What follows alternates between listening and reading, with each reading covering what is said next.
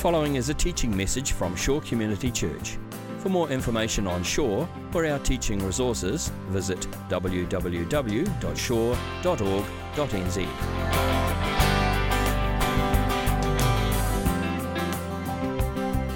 So, this morning, Philippians. We're back in Philippians, so yeah, you can reach for your Bibles. Uh, if you've got the Bible on your device, you pull that out, find your way to the book of Philippians. That's where we're going to be. And we're working our way through this uh, letter of the Bible. We've already got through chapter 1, so that's good progress. And we're starting this morning on chapter 2, just taking a, a short passage, the first four verses of Philippians 2. Here we go. Therefore, if you have any encouragement from being united with Christ, if any comfort from his love, if any common sharing in the Spirit, if any tenderness and compassion, then make my joy complete by being like minded, having the same love, being one in spirit and of one mind. Do nothing out of selfish ambition or vain conceit.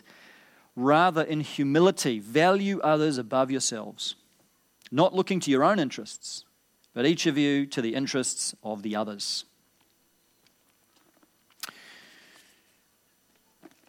I remember um, reading a poem, which goes, a short poem, goes something like this Living above with the saints we love, oh, that will be glory living below with the saints we know. Now, that's a different story. It's true, eh? Yeah, there's, there's something about that that I think we all feel, right? We love the vision that in heaven we're going to be shoulder to shoulder with all our brothers and sisters. It's going to be wonderful, arm in arm, linking up, singing hallelujah for all of eternity. Well, those of you that like singing anyway, but we're going to be together. And it's going to be this amazing Christian community. I think we love that idea, right? But this crowd here and the person sitting next to you at home, like if you look around, like these people with all of their problems, you know, just have a look at the person next to you. There's a messy life they've got. They've got issues, man, and they're looking back at you going, You've got issues, right? You've got bad habits, you've got annoying kind of tendencies, you've got things with, about them that you don't really like. Christian community with those people, with these people, that's a different story. Isn't that so true? We love, as Christians, the ideal of Christian community. We love the idea of it, right? You find this as students go through Bible college, by the way. They love the idea of Christian community. the reality of it, though, you actually look around and go, oh, these people. Oh, you want me to have community with these people? Oh, that's a different story. So, we're going to talk about the real this morning, not just pipe dream, not just wishful thinking, not some romanticized vision of Christian community, the real thing. That's what Paul's talking about because Christian community is always challenging, right? Let's just be honest about that. In any context, in, in any era of history, building Christian community in a local church congregation is particularly challenging because churches throw together a whole lot of people which probably don't have a whole lot of other stuff in common, to be honest, other than they love, they love Jesus but they can be a very diverse bunch that may not otherwise have much to do with each other. But here they are, here you are, and you're expected to kind of figure it out and have relationships together and, and form community together. And that's hard. It's always been hard. It was hard in Philippi. Like, as you read this letter, you do get the sense that Christian community didn't come easily for these guys either. There was certainly a lot of things that the church in Philippi was doing right, good things. They were contributing to Paul's ministry, they were growing in their faith, they were growing in the knowledge of God, good things. But one of the things that you pick up, if you've read the letter, you'll know that the relationships within the church didn't seem great. There was an open dispute, public dispute between two people in the church. Paul's going to get to that in chapter 4. It was obviously bad enough that he's naming them publicly in this letter. There were some divisions under the surface, some relational issues. There was stresses and strains, and obviously those had risen to the level where Paul feels the need to address it, which tells you that there was a certain level of seriousness to that. And so here at the beginning of chapter 2, Paul dives into it and he tackles it head on and he talks about what genuine Christian community looks like. And again, he's not giving us some kind of glamorized vision of Christian community, but a real boots on the ground picture of how to walk this stuff out in a local church like ours. And we need to hear it, don't we? I mean, the name of our church is Shore Community Church, right? We've got that word in our name, right? We'd better do something about it, right? And we are, but we need to continually be called to understand and practice what genuine community looks like. So let's dive into this. I want to walk through. This passage is, is short enough that we can walk through verse by verse. Let's understand what Paul's saying. He begins in verse 1 by giving us the foundation for Christian community. He says, If you have any encouragement from being united with Christ. So interesting, isn't it? Where does, where does he start? He doesn't start on the horizontal plane of human relationships, he starts on the vertical plane of our relationship with God.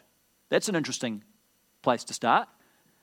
And Paul's saying if you want to have genuine community horizontally with other people, you need to have good community with God Himself. That, that, that is what makes Christian community distinct. There is something particular about community among Christians that's different to you just hanging out with a bunch of friends at university or you hanging out with a bunch of friends at work. I know it may look the same, but underneath, there is a dynamic at work that's quite particular, even quite peculiar in some ways. And it comes out of the fact that our unity comes from Jesus. Dietrich Bonhoeffer talks about this. He says, We belong to each other only in and through Jesus Christ. We're united with Christ, and it's that unity in Jesus that then binds us to one another. The vertical always affects the horizontal. So in this case, Paul says, if you have any encouragement from being united with Christ, in other words, we're encouraged by Jesus, we're encouraged by his love. I hope you are. Encouraged by the fact that God loves you so much and that you have this relationship with God, that helps you encourage others. Where does the motivation to encourage one another come from? Well, it comes from the fact that God's encouraged me so much. He's encouraged me by, by lifting me up from brokenness and sin and setting me on, this, on the firm foundation of His grace. And so that encouragement, that stirs my heart. Now I'm more able to encourage my brothers and sisters. So the foundation of Christian unity is our unity with Jesus. And Paul keeps building on that foundation as he goes forth. So, any encouragement from being united with Christ, then next phrase, any comfort from his love. So, in other words, if you are comforted by the love of God, if you have any solace from the love of God, if, if that is a consolation to you, knowing that you are loved by God, that pr- provides the fuel for you to be able to love your brothers and sisters. How can we genuinely love each other? Only when we know ourselves as God's beloved. Only when we know ourselves deeply, deeply loved by God. The more you do know that and really let it sink into your bones, the more natural it will be for you to show that kind of love to other people. Again, the vertical affects the horizontal, right? Then, phrase three, if any common sharing in the Spirit. Now, that word common sharing, we've met it before. It's the word koinonia. We came across that word, you might remember back in chapter 1 when Paul was talking about the Philippians' partnership in the gospel. He said, I thank God for your partnership in the gospel from the first days until now. Well, that was the same Greek word, the word koinonia. And it means to participate in something or to share in something. Back there, Paul was talking about their participation in the work of gospel ministry. Here, he's talking about their participation in the Holy Spirit, sharing together in the fellowship of the Spirit. And what that means is that the Holy Spirit is the one who binds us together. The Holy Spirit is the one who fills us as a church. You know, the Holy Spirit doesn't just fill you individually. Like, we're such individualists, this is the way we think, right? I think, oh, the Holy Spirit is mine and yours, and you're filled with the Spirit, and you're filled with the Spirit. I sound like Oprah Winfrey now. You're filled with the Spirit, you're filled with the Spirit. But the reality is, the Spirit is a gift to the church, always. Holy Spirit fills us together. We share together in the gift of the Spirit. We have this fellowship with the Spirit. The more we appreciate that and enjoy that, the more we're able to have genuine fellowship with one another. So, again, the vertical affects the horizontal. And finally, then, Paul says, if you have any tenderness and compassion. And both of those words are words that are used of God. Paul uses those words to describe God's tenderness towards us, God's compassion towards us. And again, you can see the pattern, can't you? The more that we uh, receive God's tender love in our lives, the more that we receive God's compassion in our lives, the more natural it's going to be for you to have that same kind of tenderness with others, for you to have the same kind of compassion towards brothers and sisters in Christ. So, always, always, always, the foundation of our Christian unity is going to be our relationship with Father, Son, and Spirit. And, and just to extrapolate from this, I don't, I don't mean to be too harsh here, but if you have a problem loving your brothers and sisters, if you have a problem encouraging other people, if you struggle to show compassion to other people, it might be that the problem is on the vertical axis. It might be that what needs to happen is you come back and ask, Well, am I being encouraged by the love of God? Am I really anchoring my life in His love, in His tenderness, in His compassion? Because the more that is taking place in our lives, the more this will be the logical outworking of our relationships. So, the vertical always affects the horizontal, and that's the foundation of Christian unity. It's our unity with Jesus, unity with the triune God. Now, having built the foundation, Paul then starts building on top of it. So he goes on. In verse 2, he gives us, he, he describes here the wholeness of Christian community, the, the holistic nature of Christian community. He says, Then make my joy complete by being like minded having the same love, being one in spirit and of one mind. Now, this is genius what Paul's doing here. He's saying, first of all, have the same mind, be like minded. That doesn't mean having the same opinions, by the way. Doesn't mean everyone thinks the same. Doesn't mean uniformity. But it means even though we can have diverse opinions on things, we have one mind underneath all of that, and that's the mind of Christ. Paul's going to unpack the mind of Christ in the next passage. We're going to look at that next week, talking about Jesus. But for now, he just mentions this common mind that we are to have. And then he says, have the same love. So that's about our heart. The same love towards one another, that we love each other in genuine ways with agape love, this kind of self sacrificing love.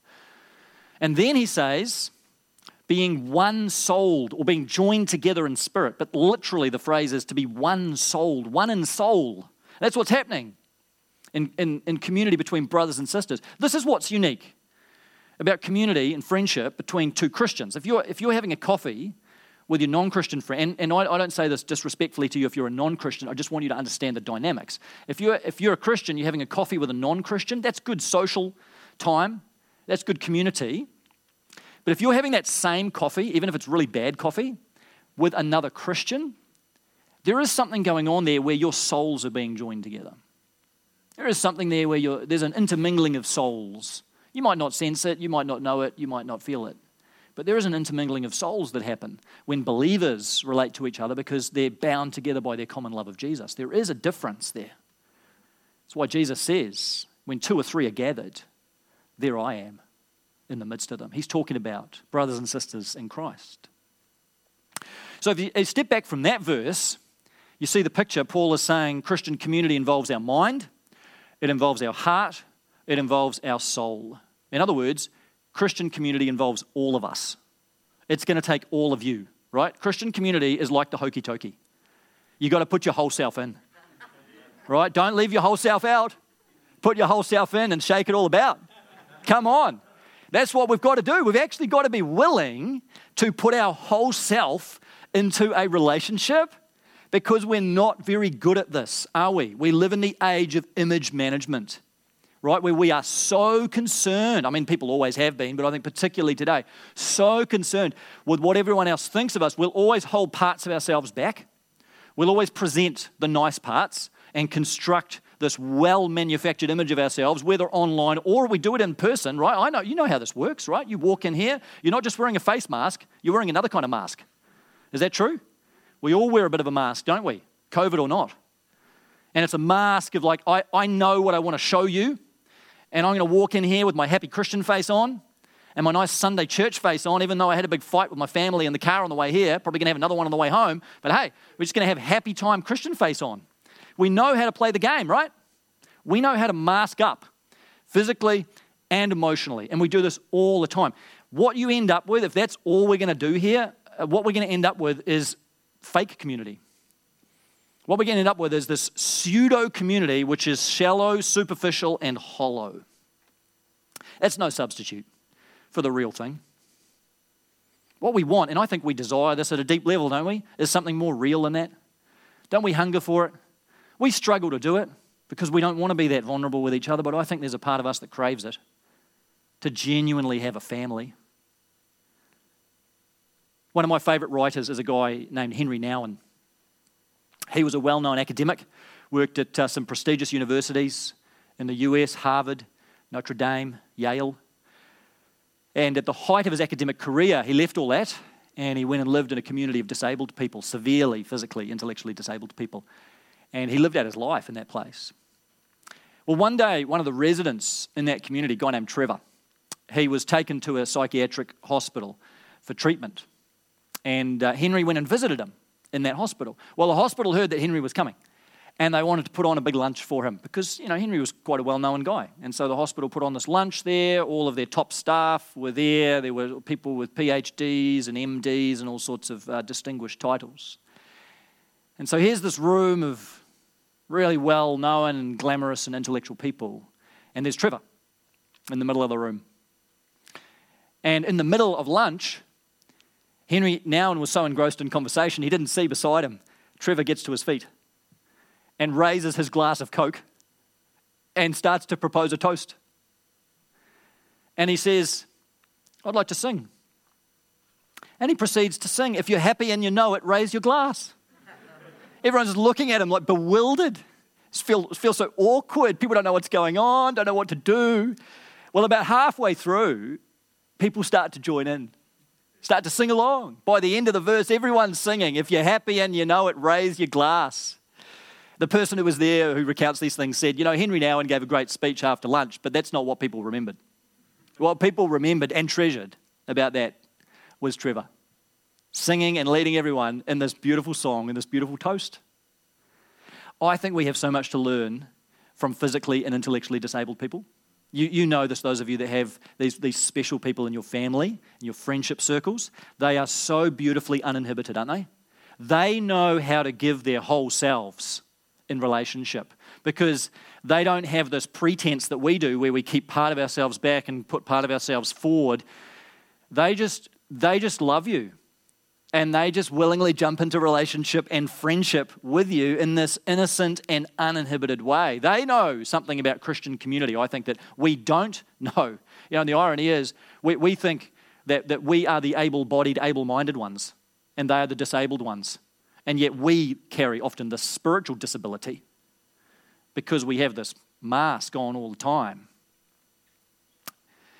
Those with special needs, I think, show us a lot about what real relationship looks like got a lot to learn from them about entering into a relationship in a way that's genuine, where I'm willing to be real with you. And I'm not talking about coming into church and saying, hey, everyone, I want to confess my top 10 sins today so that I'm going to be real with everyone. No, I know there's different levels of relationship within the church. You can't possibly have a deep relationship with everyone here.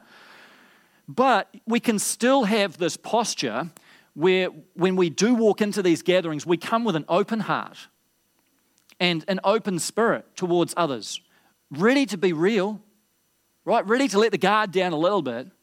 And we can certainly be willing when we're in life groups, when we're in home groups, when we're in smaller settings, to be totally real with people, to be vulnerable, to be, to be open. To, to, we've got to be willing to love others and be loved, to, to know others and be known by them, to care for others and be cared for. Sometimes that's the hardest part, I think, especially among middle class Christians, to be cared for can come pretty slowly for some of us. But only when we're willing to do that, really put our whole selves in mind, heart, and soul, are we going to start to taste what Paul's talking about here. So there is a beautiful holistic nature to Christian community, but it doesn't come easily or naturally. And so then in verse 3 and 4, Paul talks about the practice of Christian community. What does it, what does it look, to, look like to, to live this out? In verse 3, he says, Do nothing out of selfish ambition or vain conceit. Selfish ambition means rivalry, like seeking to take power over someone. Vain conceit means seeking to make ourselves look better than we are, puffing up our own pride. It's amazing, isn't it, that this was written 2,000 years ago. Some things don't change. I mean, he could have written this yesterday, right? Sounds like he's talking about social media. You know, this just it, doesn't it just show you something about the human heart, which is that fundamental, fundamentally we are all just totally selfish. That in relationships you can be you can be relating to someone practically in a healthy way, but underneath your motives can be rotten. You can be, you can be acting out of selfish ambition. You can be acting out of just a desire to puff yourself up and make yourself look better. We can be having all these power plays within relationships, even while on the surface we might be doing the right things, but we're doing them for the wrong reasons, just to get ahead or use people or prove that we're better than someone else. Our motives can be rotten to the core. That's because fundamentally, we're all a bunch of narcissists. That's the issue, you know. This is like this is not a church meeting this morning. This is Narcissists Anonymous. This is who we are. Hi, I'm Ruben and I'm a narcissist that we've actually got to recognize that we are just such self absorbed people. Come on, let's just be honest, can we? We let the mask down a little bit, the emotional mask, I mean. You know, we are just so selfish to the core. We struggle to see past our own noses, struggle to get out of our own heads, struggle to think about anything but my world, my stuff, my agenda, what's going on in my life, my friends, my issues, my things. We just are in this insular world. We're just utterly narcissistic people. And we've got to ask for the help of the Holy Spirit in starting to move beyond that, starting to move from being a narcissist to at least being a recovering narcissist. Right? Like an alcoholic, you know, always a recovering alcoholic, no matter how long it's been since the last drink. Let's at least try and be recovering narcissists where we can start look a bit further than our own nose and tune into some people around us and act out of motives that are selfless rather than selfish. There's a guy named David Brooks who's a well known uh, columnist, writer in the uh, New York Times. And he wrote, a, he wrote a book called The Second Mountain. He talks in that book about how life's made up of these two mountains. The first mountain is the one that's all about you. And that's the mountain most people climb in life. It's about building your empire, it's about achieving your goals, it's about fulfilling your dreams, it's about accomplishing, and it's about achieving, and it's fundamentally about you. He says some people realize that there is a second mountain. Either because they get to the top of the first mountain and they find it totally unsatisfying, or they fall off the first mountain, or whatever happens, and they get a glimpse of a second mountain. And it's a better mountain, and it's a more majestic mountain, but it's a mountain that's not about me, it's about other people. He says this, let me read you a quote. The first, if the first mountain is about building up the ego and defining the self, the second mountain is about shedding the ego and losing the self. If the first mountain is about acquisition, the second mountain is about contribution. If the first mountain is elitist, moving up, the second mountain is egalitarian, planting yourself amid those who need and walking arm in arm with them. This is who we want to be. We want to be a second mountain church, right? Could we be that? Could we be those that aren't just all about climbing the first mountain and just building a name for ourselves and building some kind of personal legacy, but those who start to believe our real purpose in life is not about me, it's about others. It's like the first line of that Rick Warren book, The Purpose Driven Life. I don't know about the rest of the book, but the first few words are great. He says, It's not about you. That's the start of the book. Man, that's, that's worth the price of the book there. It's not about you. Get outside your own head for a while and start to tune into the needs of others. Now, what this is going to take, Paul tells us, here's the magic ingredient that Christian community needs if it's going to be Christian community. Uh, in the second half of verse 3, rather, in humility, value others above yourself. Christian community must involve humility. That is an essential ingredient. If there is not humility within the body of Christ and each individual member, humil- uh, unity, community cannot exist. It simply cannot. Leonard Ravenhill says church unity requires corporate humility. What that means is if we're going to be a united congregation, we each need to have this posture of not looking at ourselves, not being fundamentally concerned with ourselves, but looking towards the needs and the interests and the lives and the concerns of others. Without that, we'll never achieve real unity. So then you ask the question well, what is, what is humility then? What does it mean to really be, to be humble and to have this kind of spirit of, of humility? Sometimes I think we, we, we imagine that humility is kind of pushing myself down, like I've got to kind of be lower so that you can be high. I've got, to, I've got to sort of value myself less. I've got to have a low view of myself, like taking this kind of worm mentality so that I can see you as being in, uh, superior. Humility is not like that at all. It's not this kind of self rejection, it's not hating yourself. My favorite quote on humility comes from C.S. Lewis. He says, Humility is not thinking less of yourself, but thinking of yourself less. That's brilliant. It's not thinking less of yourself, but simply thinking of yourself less. How about we all just do that? We just think of ourselves a little bit less and think of other people a little bit more. That works in conversation, doesn't it? You could, you could try this out even while you're having morning tea this morning, or in your home churches, or when you're having lunch. When you're in conversation with people, how about thinking about yourself a bit less? And tuning in, like starting to be attentive to the needs of this person who is there in front of you. What's going on in their world? What is happening for them? What are some of the struggles that, that they are wrestling with? And I know you feel like, but I've got my problems, I've got my issues. Someone needs to care for me, someone needs to talk to me. Yeah, but they're feeling that too. The only way that unity works is when we both start getting outside of our heads and tuning into the other person. So you go first. You take the step.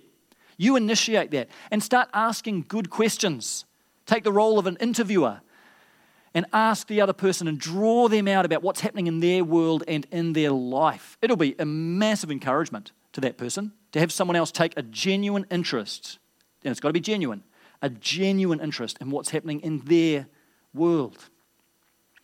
And we do this in practical ways through thinking about the needs of people around us and how we can serve. This is already happening in our church. I think we've got good momentum in this area. Think about some of the things that are happening recently. Uh, I think of a guy in our church who's uh, who approached a member of the staff team when you know Omicron was going crazy, and he said, "Could I be involved in delivering meals to people who were in need?" And so he he did. He took a meal up to Kumeu, way, way, way out of out of his way. But he did it because he had an attitude of selflessness and a desire to serve other people and a desire to do what Paul says to put the interests of the other ahead of ourselves. It, so often we're just concerned with our interests, my interests, my world. But there's a guy who was thinking about other people. I think of a woman in the church who regularly makes meals for people in the church and meals for people in her neighborhood. She's putting the interests of others ahead of herself. Just think in your own context. I can't make the, the connect all the dots for all of you, but you think, what is one way this week you could put the interests of other people ahead of yourself?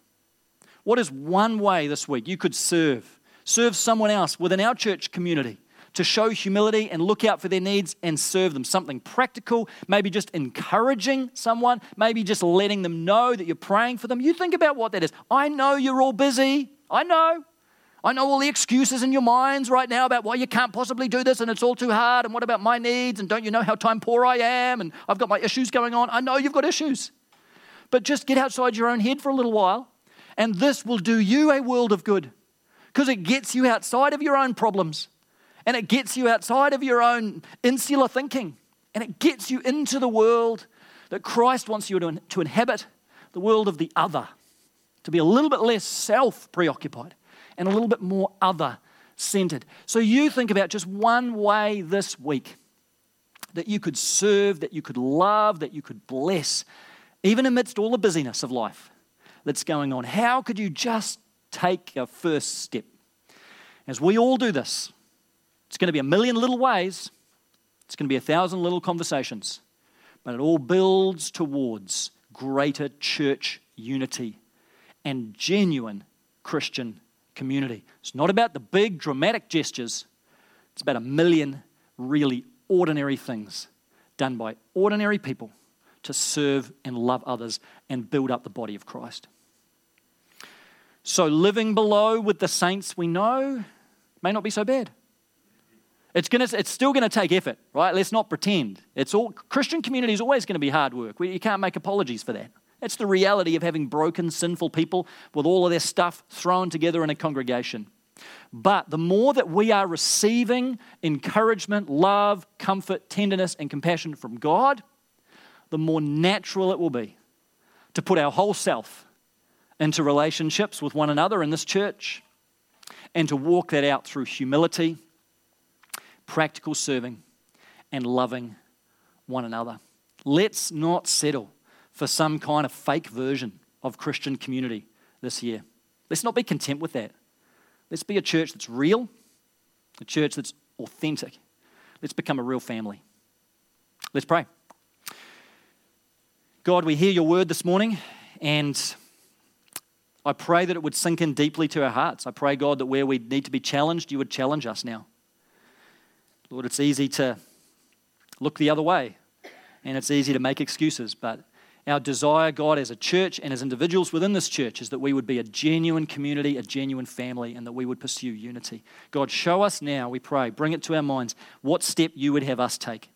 Lord, help us not to wait for everyone else and to see ourselves as the one who, who needs others to serve us, but to follow you, Jesus, in being the one to serve, in being the one to go, in being the one to take the first step. Lord, change our hearts. We just we sense it this morning. Our hearts are so unbelievably selfish. But we pray, God, that you would turn us outward towards one another. And we thank you that that's who you are to us. That's who you have been to us, and you continue to be. Just so focused on loving us, lifting us up, and being patient with us.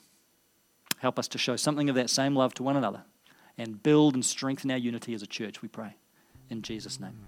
Amen. This has been a teaching message from Shore Community Church. For more of our teaching resources, or to donate to our teaching resource ministry, or for more information on Shore Community Church, visit www.shore.org.nz.